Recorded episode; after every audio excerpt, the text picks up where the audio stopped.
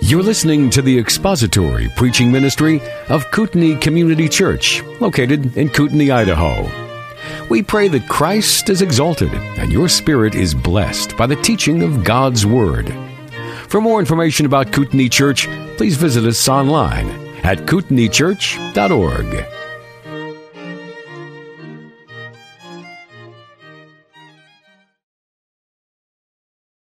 Let's bow our heads in prayer before we begin. Our gracious Father, we are thankful to you for giving us your word, and before we can begin to study it and to hear from you in the pages of Scripture, we must ask your blessing upon our time and that you would send your Spirit to be our teacher and our guide. Help us to understand the truth that we might be sanctified by it, and it is our cry that you would sanctify us by the truth. Your word is truth, and we gladly bow the knee before it and pray that you would open our eyes and our hearts to it. In the name of Christ our Lord. Amen. John chapter 16. Turn to John chapter 16. We'll read together verse 23 through the end of the chapter. I'm going to be looking today at verses 29 through 33. John chapter 16, beginning of verse 23. In that day you will not question me about anything. Truly, truly, I say to you, if you ask the Father for anything in my name, he will give it to you. Until now you have asked for nothing in my name. Ask and you will receive so that your joy may be made full. These things I have spoken to you in figurative language. An hour is coming when I will no longer speak to you in figurative language, but will tell you plainly of the Father. In that day you will ask the Father in my name. And I do not say to you that I will request of the Father on your behalf, for the Father himself loves you, because you have loved me and have believed that I came forth from the Father. I came forth from the Father and have come into the world. I am leaving the world again and going to the Father. His disciples said, Lo, now you are speaking plainly and are not using a figure of speech. Now we know that you know all things and have no need for anyone to question you. By this we believe that you came from God. Jesus answered them, Do you now believe? Behold, an hour is coming and has already come for you to be scattered each to his own home and to leave me alone. And yet I am not alone because the Father is with me.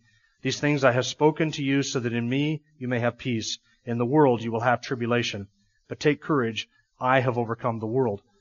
One of the ways that John demonstrates to us that Jesus is the Christ, the Son of God, namely that he is God in human flesh, one of the ways that John evidences that to us is by showing us periodically in his gospel the omniscience of the Lord Jesus Christ, that he knows all things, that he could read the hearts of men.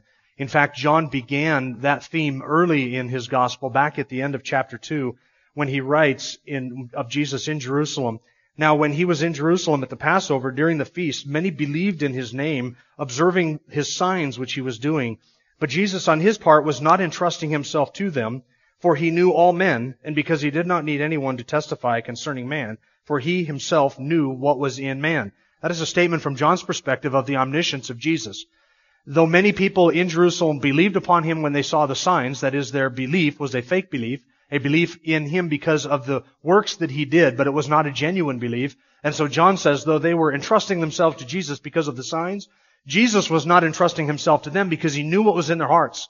He knew that inside of their hearts it was not a genuine faith. It was not a real belief in him for salvation. It was a belief in him because of the signs, the most shallow and uncommitted of all beliefs or faiths. And Jesus knows the hearts of men. And then this is something that is evidenced again and again throughout John's gospel. He continually reminds us of how Jesus knew the hearts of men, he knew the thoughts of men, he knew the intentions of people's hearts, and this is evidenced over and over again. Back in chapter 1, do you remember, and I'm not going to give you every example of this because they're too numerous to, to recount to you. We'd spend our whole time just reviewing John's gospel. But back in chapter 1, when Jesus first saw one of his disciples, Nathanael, Jesus saw him coming to him and said to him, Behold, an Israelite indeed in whom there is no deceit. And Nathanael said to him, How do you know me? And Jesus answered and said to him, Before Philip called you, when you were under the fig tree, I saw you. And Nathanael came then to understand that this is the Christ, this is the one of whom Moses and the prophets wrote because of his omniscience, because he knew Nathanael before he ever met Nathanael. He could read the hearts and the minds of people. We saw that with Nicodemus, did we not? When Nicodemus came to Jesus, Jesus knew exactly what his spiritual condition was and addressed the spiritual issues that Nicodemus had, almost as if he could read Nicodemus's heart like it was an open book. And then we saw it with the woman at the well. Jesus not only knew the condition of her heart and whether she believed or didn't believe, but he also knew her entire moral history. He knew how many husbands she had. He knew how, who her husbands had been. He knew that she was now living with a man who was not her husband, and he knew exactly what he needed to do and what he needed to say to bring her to a point of seeing her sin and being convicted and coming to believe that he was the Christ, the Messiah of Israel. And then he went into the village and he knew the men and women in the village. And the woman, her confession to the villagers after she left Jesus was, come see a man who told me all things that I had ever done. He read people's hearts like it was an open book. And we see this over and over again in John. We see it in the upper room discourse. In John chapter 14, Jesus knew the hearts of the disciples in verse 1 when he said to them, do not let your hearts be troubled. He knew they were anxious. John chapter 14 verse 27, he said it again, do not let your hearts be troubled. John chapter 16 verse 6, Jesus said to them, I know that sorrow has filled your heart. He read the motives, the minds, the hearts, the minds of people so thoroughly, so convincingly that when people were confronted by that, they had to come to the conclusion that this was a man. He spoke like no other man spoke. He, he, he knows things that no human being could possibly know. He is the omniscient Son of God. That's one of the things that John, one of the ways in which John seeks to show us that Jesus is God in human flesh, that he's omniscient. And he could read our, the hearts of men as if they were an open book right before him. And that omniscience in John's gospel is coupled with his sovereign control over all of the events that he foreknows. So we see, for instance, John, Jesus describing in his own language the sacrifice that he would give, looking forward to events that would come to pass. And he would tell them things before they ever happen. And say to them, I'm telling you this so that when this happens, you will believe. You will understand who I am. You will, you will know that I foretold this to you, and you would believe upon him as the Son of God. So it is his omniscience coupled with his sovereign control over all of the events and the people which he foreknows and he knows intimately. Those two things together are evidence of his deity, that he is the Son of God, that he is God in human flesh. And we see those two things coming together in this passage that we just read together at the end of this upper room discourse. Now, this is the conclusion to the farewell discourse. And it ends on a note of triumph in verse 33 with the promise of peace because he has overcome the world. Last week we looked at three promises that Jesus gives to them at the end of this, uh, at the end of this discourse. These three promises are repeated from previously in the discourse. The promise of answered prayer, a fuller understanding, and the Father's love. And today we're looking at three more features here in, in verses 29 through verse 33. And we're going to see here the profession of faith by the disciples in verses 29 and 30 a prediction of, this, of their failure, verses 31 and 32, and then a promise of peace. Uh, he, Jesus understood the hearts of all men, and he shows them that he understands even the weak profession of faith. So let's look at the profession of faith beginning in verses 29 and 30. Read verse 29 with me again. His disciples said, Lo, now you're speaking plainly, and you're not using a figure of speech. What are they referring to? The plain speech. Likely verse 28 where Jesus says, I came forth from the Father and have come into the world. I am leaving the world and going to the Father. And remember last week we saw how Jesus promised them that a time would come when he would not speak to them in figures of speech, cryptic sayings, mysterious things, but would tell them plainly of the Father. That was the promise of fuller understanding. And now when they, he gives this bold, very clear, unambiguous, non-cryptic, it's not mysterious at all, a very straightforward explanation of his mission, verse 28, they said, now you're speaking to us plainly. Not speaking of women and birth pains. He's not using figures of speech like vine and branches and all of that type of a metaphor. Now he just says to them plainly in verse 28, I came forth from the Father and have come into the world. I am leaving the world again and going to the Father. That's pretty clear, isn't it? I come forth from the Father into the world. I'm leaving the world and going back to the Father. That is as, as plain, as simple, as clear, and as straightforward language as he could possibly hope to say. And now the disciples are saying, Lo, now you're speaking to us plainly we understand this, and because they understood this, that he came from the Father, and that he was going back to the Father, they give this confession or profession of their faith in verse 30. Now we know that you know all things, and have no need for anyone to question you. By this we believe that you came from God. Now we know that you know all things. What is the word that we use to describe somebody who knows all things? It's the word omniscience. This is one of the incommunicable attributes of, div- of divinity, of deity, and incommunicable attributes. A communicable attribute is an attribute that you get, it is communicated to you. In other words, it is an attribute that we share because we're made in the image of God. God has attributes that we share. Love, a sense of justice, ability to relate, things like those are attributes of God which we share. Communicable attributes. There are attributes of God which we do not share. Incommunicable attributes, the, the attributes that He has that make Him, that He uniquely has that makes Him deity. Things like omnipresence and omniscience and omnipotence and immutability that he never changes. Those are the incommunicable attributes. Omniscience is an incommunicable, incommunicable attribute of deity. If I said it enough times, I was eventually going to mess that up. It's the incommunicable attribute of deity. That is an attribute which God has that only God has and he does not communicate with others or share with others. Angels are not omniscient. Angels are a different created uh, being than we are. We, we're not of the same nature. Angels are not created in the image of God. But angels are not omniscient. In fact, in 1 Peter chapter 1, I believe it is, Peter speaks of the angels looking into the things pertaining to salvation. They study these things out. Angels are not omniscient. They don't know everything. Just because they're heavenly beings doesn't mean they're omniscient. Jesus knows what things? All things. What are the disciples saying here? That he is omniscient. Now we know that you are omniscient. One who comes from God the Father into this world and returns from this world to God the Father, that is one who must share the very nature of God himself. And that is what the disciples are confessing. Now we know that you know all things. By that, they mean we know that you are omniscient. And in even making that statement, the disciples here, even with that weak profession of faith, are confessing that Jesus Christ is of the same nature as the Father, that He knows all things. It's not an overstatement or a hyperbole or something that they know wasn't true, but they're just trying to flatter Him. It's nothing like that. Uh, when some of my kids were younger, they used to say to me, uh, uh, after they would ask me a question, they would say to me, Oh, Dad, my dad knows everything. But now I say that not because I want you to think that I'm really smart it's no accomplishment to wow a seven-year-old with your knowledge. If you can't wow a seven-year-old with your knowledge, then you need to, you need to hit the books. And wowing a seven-year-old is not a Nobel Peace Prize level accomplishment. Though considering who they give Nobel Peace Prizes today, I guess it would be an accomplishment of that order. But it's not a grand accomplishment. But my kids would say that, and yet they would know that I didn't know everything, right? But they would say this as a way of expressing, wow, we are impressed with your knowledge. That's not what the disciples are saying here. They're not overstating it. In this context, when Jesus says, I have come forth from the Father, I'm going back to the Father, when they say, we know that you know all things, they are confessing to Him, we know that you are omniscient, one who comes from the Father and returns to the Father.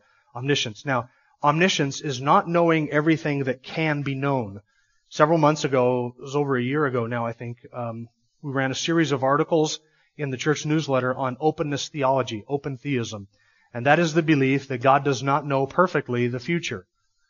Um, there are many open theists even today. It's not a big, uh, a widespread cult or a widespread belief, but it's prominent enough that um, it is a danger, and it is the belief that God knows everything that can be known. So when an open theist describes omniscience, they're describing God knowing everything that can be known, and they're saying there are certain things that God cannot know because all of us are free creatures and we all make hundreds or thousands of free will decisions each and every day, all of us, millions of people making millions of decisions each and every day. This creates a, a, a, slew of contingencies that no being can foresee, even God himself. And so God knows everything that can be known, but there are all kinds of things that might happen that you might choose to do this afternoon, which God cannot foresee, and therefore he does not know. That's openness theism, and it, openness theism, and it gets its name from the idea that the future is open to God. It's not a closed book.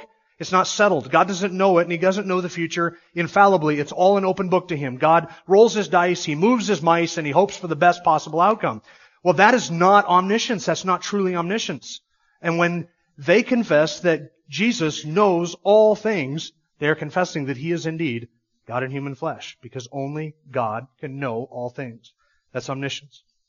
Now notice that the disciples do not say to Him, now we know what you're saying, or now we understand what you're saying. Notice they didn't say that. After speaking to them in cryptic language and them asking him questions, they didn't fully understand that. But notice that they don't say, oh, now we understand what you're saying. You're speaking plainly. They don't do that because I believe that the disciples, even at this moment, were still aware that there was a lot of things of which they were not aware. There was, they knew enough to know that they didn't know all of these things. So they don't say to Jesus, now we understand what you're saying. Instead they say, now we understand that you know everything. In other words, I may not know everything, but I know one who does know everything. That's their confession. And it is a confession relating to not their level of understanding, but Jesus' nature as one who comes from the Father, that He is omniscient.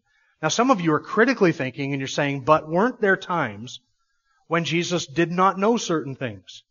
Aren't there times in the Gospels when Jesus didn't know things? For instance, He didn't know the day of His return. Uh, when he walking through the crowd of people and the lady with the hemorrhage of blood touched him, he turned around and he said, who touched me? It seems that he didn't know at that point who touched him. Aren't there times when Jesus didn't know certain things? So how do we reconcile evidences in the Gospels of his limited knowledge as well as evidences in the Gospels, particularly the Gospel of John, of his unlimited or infinite and omniscient knowledge, that he knows everything. How do we reconcile those two things? This is the mystery of the incarnation, that in the person of the Lord Jesus Christ we have two natures. He is fully God and he is fully man. And so sometimes we look in the Gospels at the Lord Jesus Christ and we see attributes or elements of His deity clearly on display and we say this one is the Son of God. He is one with the Father. And other times we look at the person of Christ from a bit of a different perspective and we see that this is one whose omniscience was self-limited. This is the self-emptying or the self-limiting nature of the incarnation that the divine Son, which he took upon himself human flesh, did not lose his omniscience. He still had it but he limited the use and the access to that omniscient bank of knowledge for the purpose of accomplishing the Father's redemptive plan. So in the redemptive plan of God, there was a reason why the Son should be limited at times in his knowledge. And so he was. There are times when he willed not to remember something. Don't you wish you could do that? All the things you want to remember, you don't all the things that you want to know, you don't. And the things that you don't want to know, those are the things that pop up and you wish you couldn't remember them or think of them at all. It, with the Lord Jesus Christ and His self-emptying, there were times when He could access or not access that divine knowledge, that omniscience. And so John is able to say, and the disciples are able to say, He is omniscient. He knows all things. And yet, at the very same time, this one who knows all things limited His own knowledge for the sake of sympathizing with us in our limitations and weaknesses and accomplishing the redemptive plan of God in the incarnation. That is how we harmonize those two things. So does Jesus know all things? Yes and no. And it's not that he couldn't remember certain things, it's that he willed not to remember certain things so that he might know the limitations of humanity and truly sympathize with us in our weaknesses. And so they are able to say in verse 30, we know that you know all things and have no need for anyone to question you. What do they mean by that? You have no need for anyone to question you. It's kind of a bit of a, a difficult phrase to uh, understand. There's two possible meanings that I would suggest to you. It might be that what they mean by that is, since we know that you know all things, we have come to this conclusion that you are the Christ, the Son of God, you're omniscient, you're one with the Father, and we know that, so we don't even need to ask you or question you concerning who you are or what your nature is. That might be what they're saying. We know that you know all things, and so we don't even need to ask you who you are because we have come to know this. It's not even, we're not even questioning that anymore. That might be what they're saying. Or, likewise, they might be saying that you know all things and you reveal to us that knowledge before we even have a chance to ask you. We don't even need to ask the question and you give us the answer. And we see this oftentimes in the Gospels, do we not? While the disciples are talking amongst themselves or while they are thinking thoughts in their head, Jesus says to them something that addresses the very thing that they are thinking in their head. Almost before they even know what it is that they are thinking, Jesus answers the very question that they are just getting ready to ask.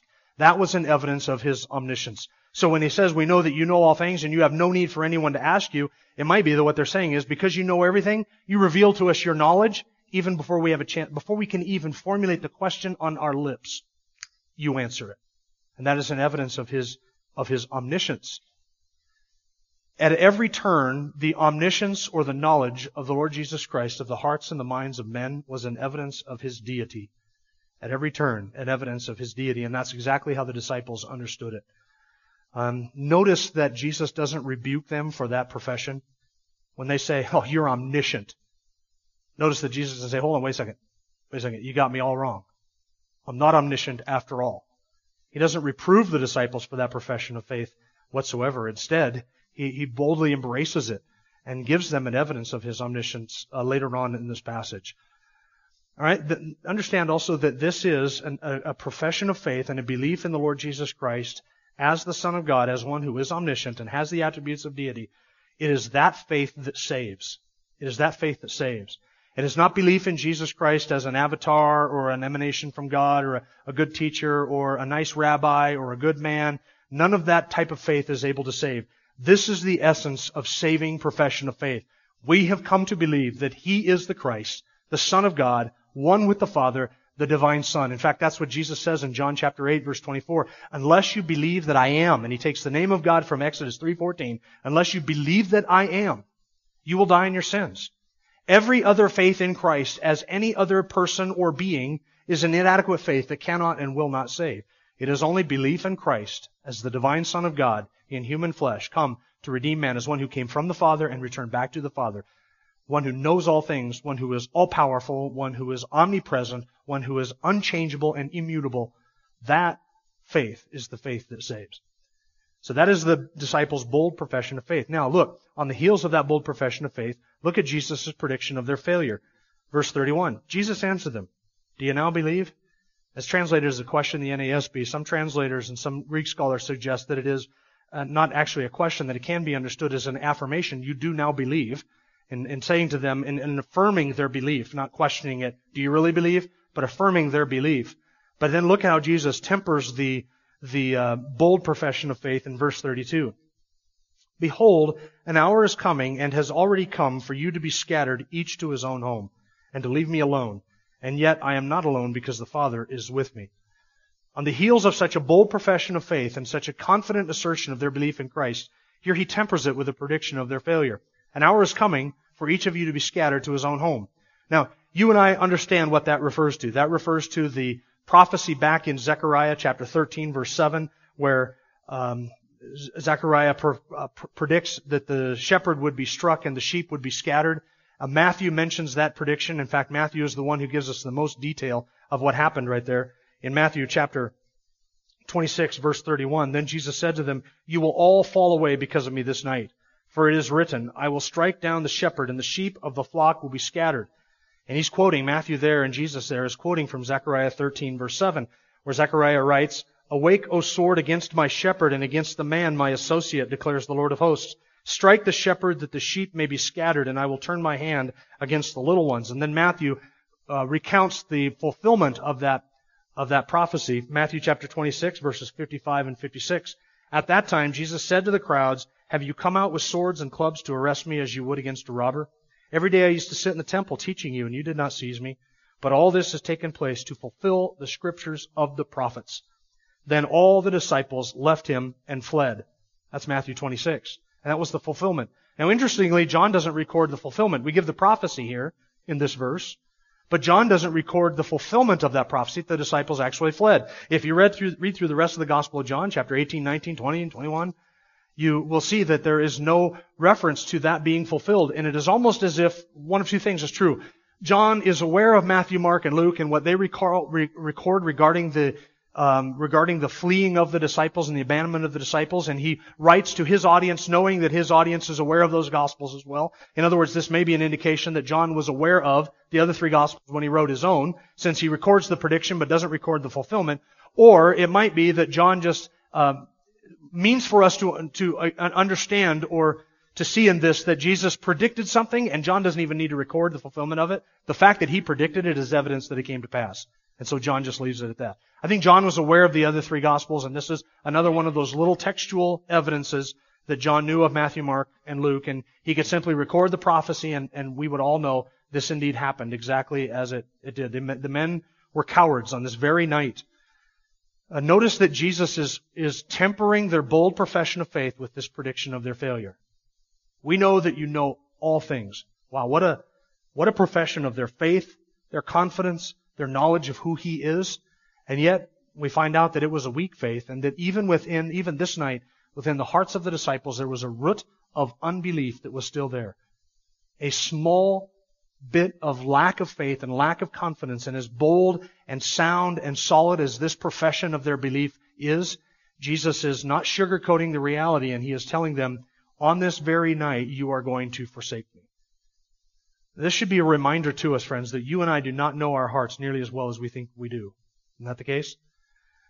Don't we find that out to be true? We find it out to be true even here. The disciples' bold profession of faith, like Peter's, Lord, I will follow you and I will die if necessary. And what did Jesus say to that? Yeah, before dawn, you're going to deny me three times. We think that we know how strong we are. We think that we know how bold we are. We think we know how confident we are in our strength and our ability to stand. But we need to be reminded time and again, time and again, that we need to have pressed upon us the reminder that we do not know our hearts as well as we think we do, and we need to never trust what we think our hearts are telling us. Because we never know how weak we are. We do not know our own weaknesses, and we never know until we are in the moment of trial what, will we, what we will do in that moment of trial. Now that should cause every one of us strike fear in all of our hearts. Right? I can't trust my heart. What? I can't trust my heart? Exactly. You can't trust your heart. Though that might be bad news to you at first, keep this in mind. Though you are not nearly aware of your weaknesses as you should be, you are much more secure than you ever can imagine that you are. Not because of your strength, but because of what Christ has done. The fact that He secures His sheep. So here the disciples are coming to an understanding, or Jesus revealing to the disciples, how weak their faith really was. It is a true faith. It is a genuine faith. It is one built on rock solid revelation. And, and it is a saving confession of belief. But boy, these men were weak. They were weak that night. And Jesus reveals that he knows the future. And Jesus reveals again that he knows their hearts by saying to them these things. Before this night is up, you're all going to be scattered, each to your own home. And he is evidencing there not only that he knows the, the strength of their faith and the content of their heart, but that he also knows the events that were going to unfold yet that night. It is amazing to me that Jesus was never flattered by the profession of faith, by the crowds, or by the disciples. Do you notice that? Do you notice how realistic Jesus is?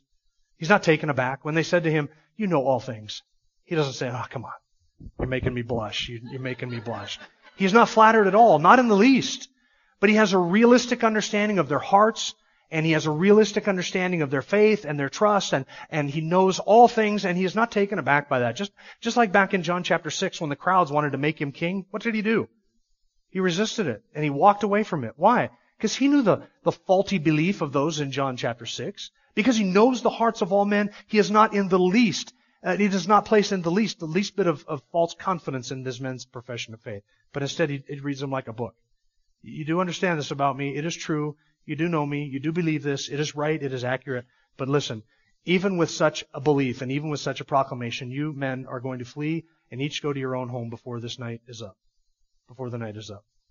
And we ought not to have any confidence at all in our own hearts or the own uh, or the, the confidence of our own hearts, but realize how weak we are. Some people think that Christian maturity is, is growing strong in faith and then being confident in that and being bold in the strength and being aware of it and self-confident. That's not Christian maturity. You know what Christian maturity is? Christian maturity is understanding just how weak we are and never once thinking we are strong. It is the immature that thinks they are spiritually strong and has confidence in themselves.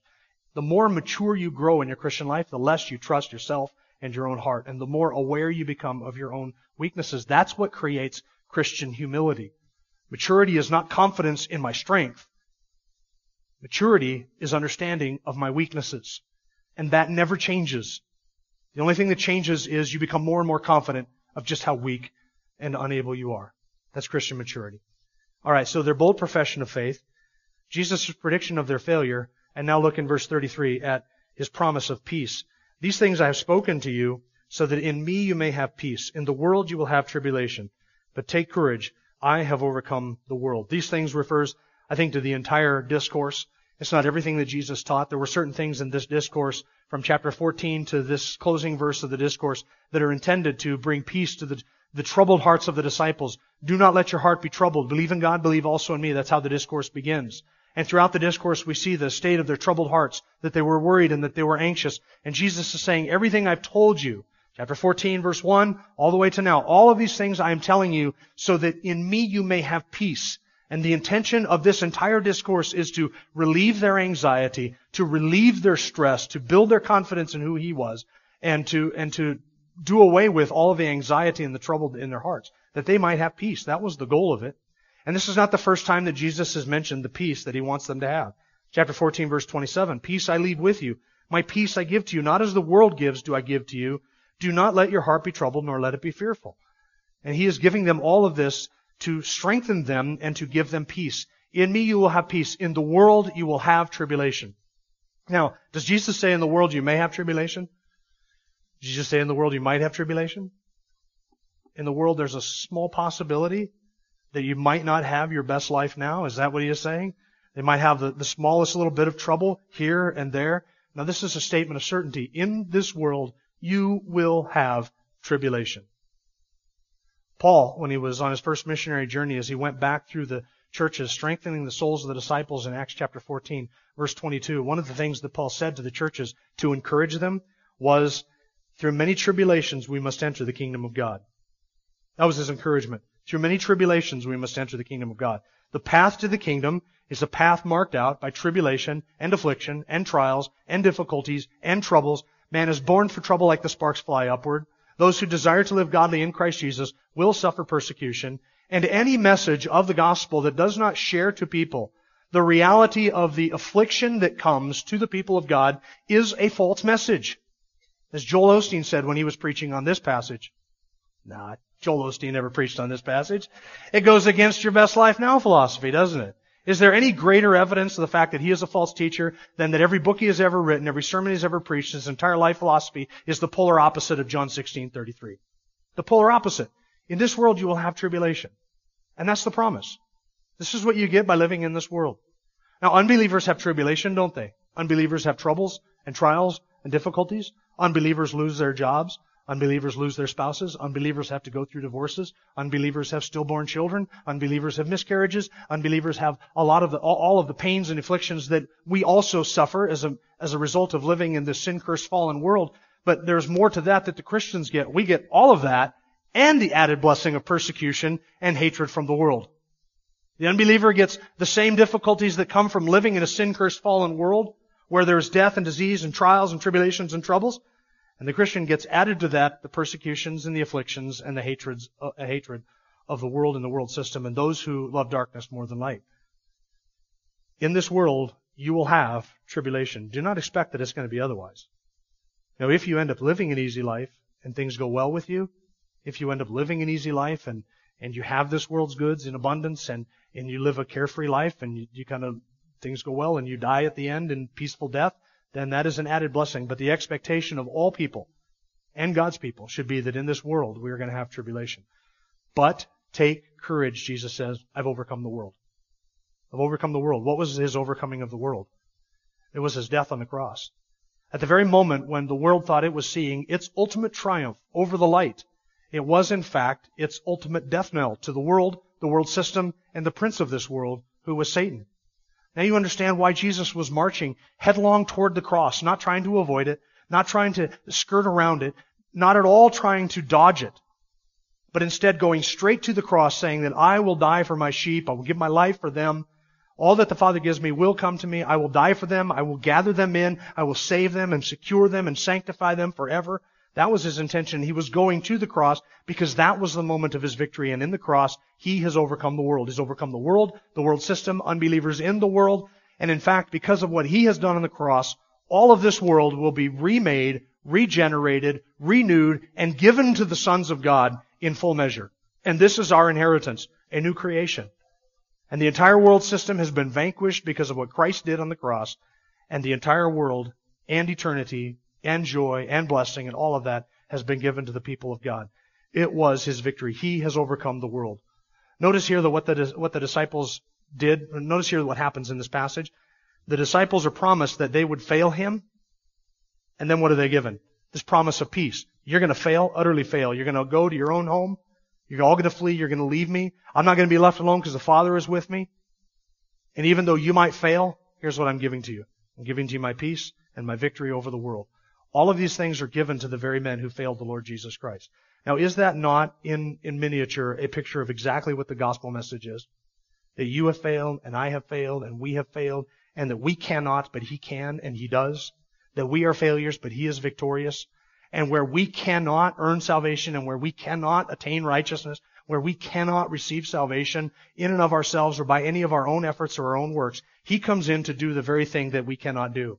In this world, we have tribulation, but He has overcome the world. And where we fail, He comes in and rescues us.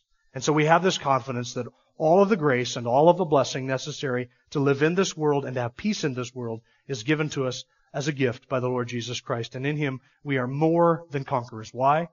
Because in this world we'll have tribulation, but be of good cheer. He has overcome the world. Past tense, do you notice that? Not I'm about to, not I'm going to, but so certain was his victory, so certain was what he was about to do, that he could speak of it as if it was an already accomplished event. because it was going to happen. He was going to go to the cross and secure the victory for all those who trust in him. Let us pray. Our gracious Father, we are thankful to you for the victory that we do have over the world and the world system because of being in Christ. And it is all by your grace, and we thank you for that. We thank you for the mercy that you have shown us in saving us out of this world system and for the promises we have here that we can be at peace. We can have the peace of, uh, of Christ in us, dwelling in us because of what your Son has done. Thank you that he has secured the victory. Thank you for securing for us all of that on our behalf. We are failures. We are inadequate and we cannot do any of that on our own. And so we thank you for the glorious gospel which promises us that where we have failed, Christ has been victorious and he has fulfilled the will of the Father for us. Thank you in his name. Amen. Thank you for listening to the latest podcast from Kootenai Church. If you'd like to learn more about Kootenai Church or to donate to our church ministry, you can do so online by visiting kootenaichurch.org. We hope you enjoyed this podcast and pray you'll join us again next time. Once again, thank you for listening.